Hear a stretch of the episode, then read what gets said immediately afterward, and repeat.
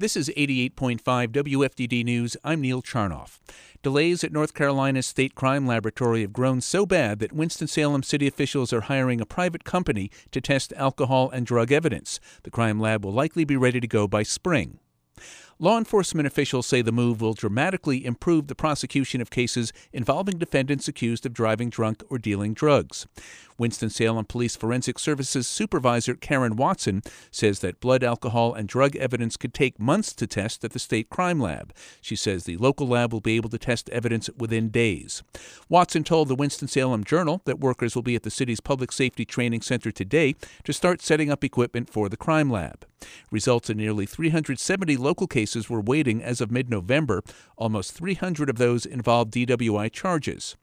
The testing backlog has led other local governments to open their own crime labs, including Charlotte, Raleigh, and Iredell County.